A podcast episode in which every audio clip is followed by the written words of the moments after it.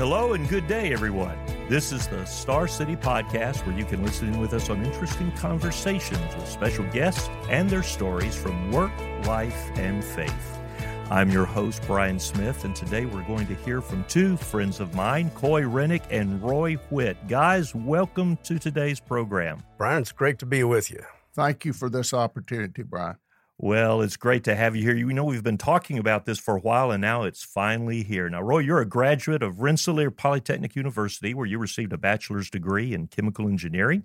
You were a uh, refinery plant manager, I believe, and after retiring from Marathon Oil, you also worked as a vice president for Meridium Corporation right here in Roanoke. And now you and your wife, Kathy, are enjoying the grandkids, right? Well, that's right. I, I spent several years as a plant manager and finished my career managing uh, engineering groups and technical functions for Marathon. And, and then I took over a, a small group in, in Meridium and helped them create processes and procedures around the globe. Wonderful, wonderful. Now, Coy, you had a 30 year career, I understand, as an HR director with several companies, finishing up in a large furniture company as the vice president of uh, HR operations. And then, when things were changing in the furniture industry, you began your own uh, business, a very successful business called the Rennick Group which you sold about 10, 11 years later, and you've been trying to retire ever since. Is that right? Yes, sir. The career has been a lot of fun, and I'm down to one day a week, Pastor, so getting uh, ready to retire very soon, next April. Well, uh, I, I, imagine Bonnie, your wife, is going to hold you to that.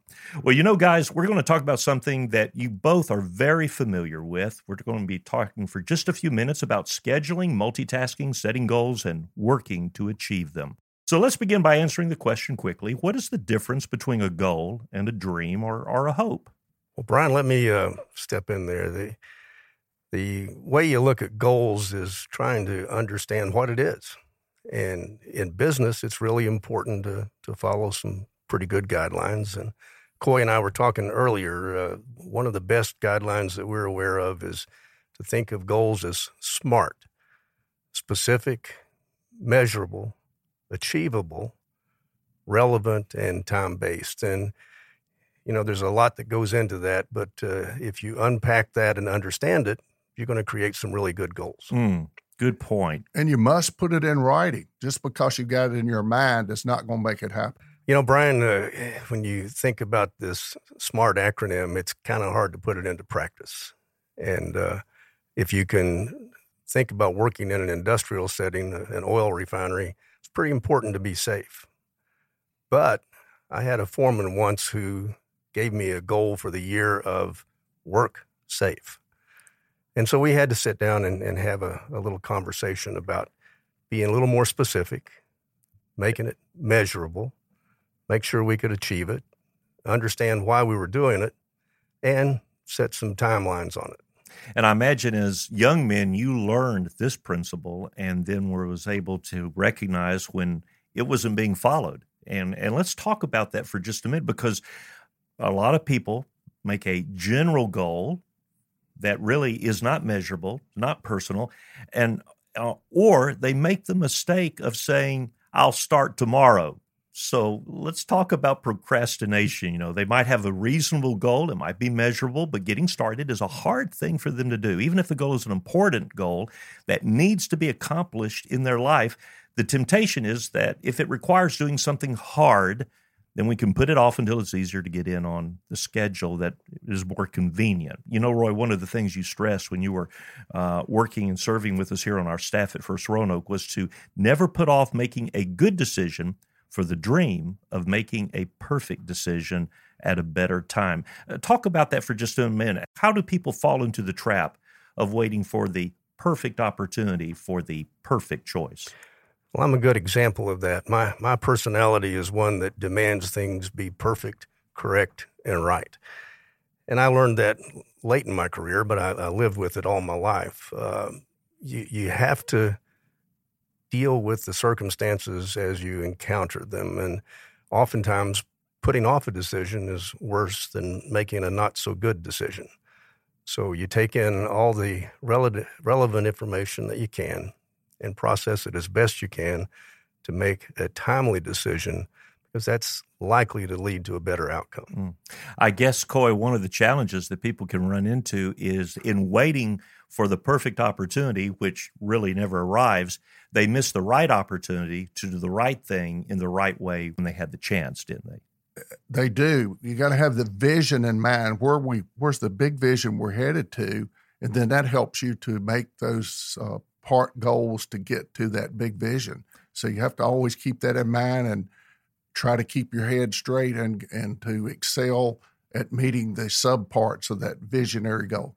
Uh, if you were talking either of you to a to a new Christian, uh, then what are some of the goals that you would encourage them to set for themselves, uh, either in their professional life or their personal life, that would be interactive with their Christian faith, with the ultimate aim of bringing God glory uh, in the pursuit of those goals? I, I would say the first thing is to tithe if you do the tithing, a lot of these other things are going to become much easier. Mm. The second part on the personal side is put 10% of their income in for their own retirement. So if you do 10 for the Lord, 10 for the family and their retirement, a lot of these other things are going to fall in place. You know, Jesus talked a lot about financial management and stewardship. Uh, a lot of Christians don't realize how often Jesus spoke about money because he understood that if a Christian can control his money, and his, the management of his possessions, things he can't take with him when he dies, then a lot of other things that are even more important he'll be able to control and manage well. Is that right, Roy? Well, yeah, Coy, that uh, offers a couple of great practical goals for people to set. And I, I like to try to live by principles, but God taught me that lesson very early in life where I was not tithing and uh, I felt like I could not afford it. What, what I was missing was that it wasn't me, it was God. And the, the, the very week that I turned that over to God and said, I'm going to tithe first and then depend upon you to provide for us, I've never looked back and God has always taken care of me. And that applies in everything. We, we have to remember that our skills and talents uh, are not ours. They, they were given to us by God and, and we're to use them for Him. And when you recognize that, and set your goals based upon that and, and based upon the overall principle of glorifying Him. It means things like doing your best, being honest and having integrity, and working for your employer if you choose to work for an employer. Uh, if you're self employed, just doing the best job you can for your customers. So, those are the principles that flow out from those practical things that you've talked about. Are there any resources or suggestions that either of you would have for our listeners about aiming high, staying focused on one's goals, uh, not becoming discouraged uh, if things don't turn out like you planned at first? Uh, what would you What do you want to share and pass on to our friends who are listening to us today? Well, Bryan, I, have got a really long list, but I'll try to condense it to a few that uh, are really meaningful to me. The the first one would be to grab a hold of a cop- copy of The Way of the Shepherd. Um, it's written by a guy named uh, Kevin Leman, and I, I, think he has a co author called Pentak. It's a great book. Uh, the other one is a little bit uh, different. It's called Leadership and Self Deception Getting Out of the Box. Uh, it's by the Arbinger Institute. Uh, books by uh, Malcolm Gladwell. Uh, he's a really entertaining writer and, and, very informative. So if you can pick up a couple of his books, Blink and Outliers, they're just excellent reads. Mm, yes. Um, I, I hesitate to even recommend a, a, a book by Google, but there there is a, a, great book out there called Work Rules. Mm-hmm uh, written by an officer of Google. And if you're in a corporate situation, that's just an uh, absolute necessity. Yes, I picked up a copy of that for myself last year. Yeah. Uh, the final one is, is something that, that, that, I got a hold of 40 plus years ago, written by uh, Atwater, called I Hear You Listening Skills to Make You a Better Manager. And uh, most men have a little bit of trouble listening and, and hearing their, their wives.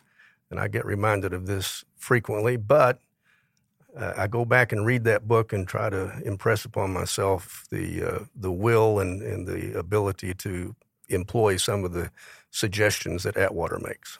Boy, you're so right, Roy. In accomplishing goals, the art of listening whether it's to with listening to our wives, our kids, our church members, uh, those in ministry with us, are those that we're employed by are employed by us. Uh, that is so key in helping others to achieve their goals and us as well. Coy, what else would you uh, add to that, or would you say to someone encouraging them in setting goals? Maybe someone that hasn't ever really started taking goals seriously. I would say, uh, me and Roy was talking about that earlier. Learn to say no. You get too many opportunities to do too many things. Set your mm. priorities of what you need to do and learn how to say no to some of the things that are offered to you. And then I, one more advice I would have is make sure you try to separate work from family. And that means cutting off your phones, your TVs, and all your electronic devices when you're having family time, to include when you go on vacation or when you're having dinner. Family time is just as important setting goals and doing things in your business. Bryan, I want to add one one last resource, yes. and, and that's the Bible. Mm. Uh, you know, I, I, may carry this to an extreme sometime, but 1 Corinthians 14.40 says, But everything must be done in a proper and orderly way. God is a God of order. And the book of Nehemiah is, is one of the best project management tools uh, anyone could have. It takes into account politics and resources, motivating people. Uh, so if you want a good resource for project management, go check out Nehemiah.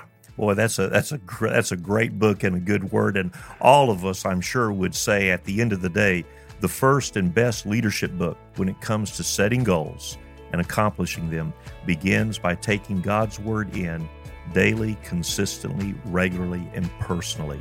In fact, God's word can become, can it, guys, the filter through which all of these other resources um, is are measured by and thus we're allowed to pick and choose that which is best to accomplish that which is most important to glorify the Lord in whatever we do and however we do it. Well, thank you so much, guys, for being our guest on the Star City podcast today. And friends, I hope you've been encouraged and learned something and will revisit some of your goals and or, or, maybe start some goals that you haven't yet picked up and begun to strive for. I'm Bryan Smith, and until we can meet together again here on Star City, I hope you have a great rest of your week.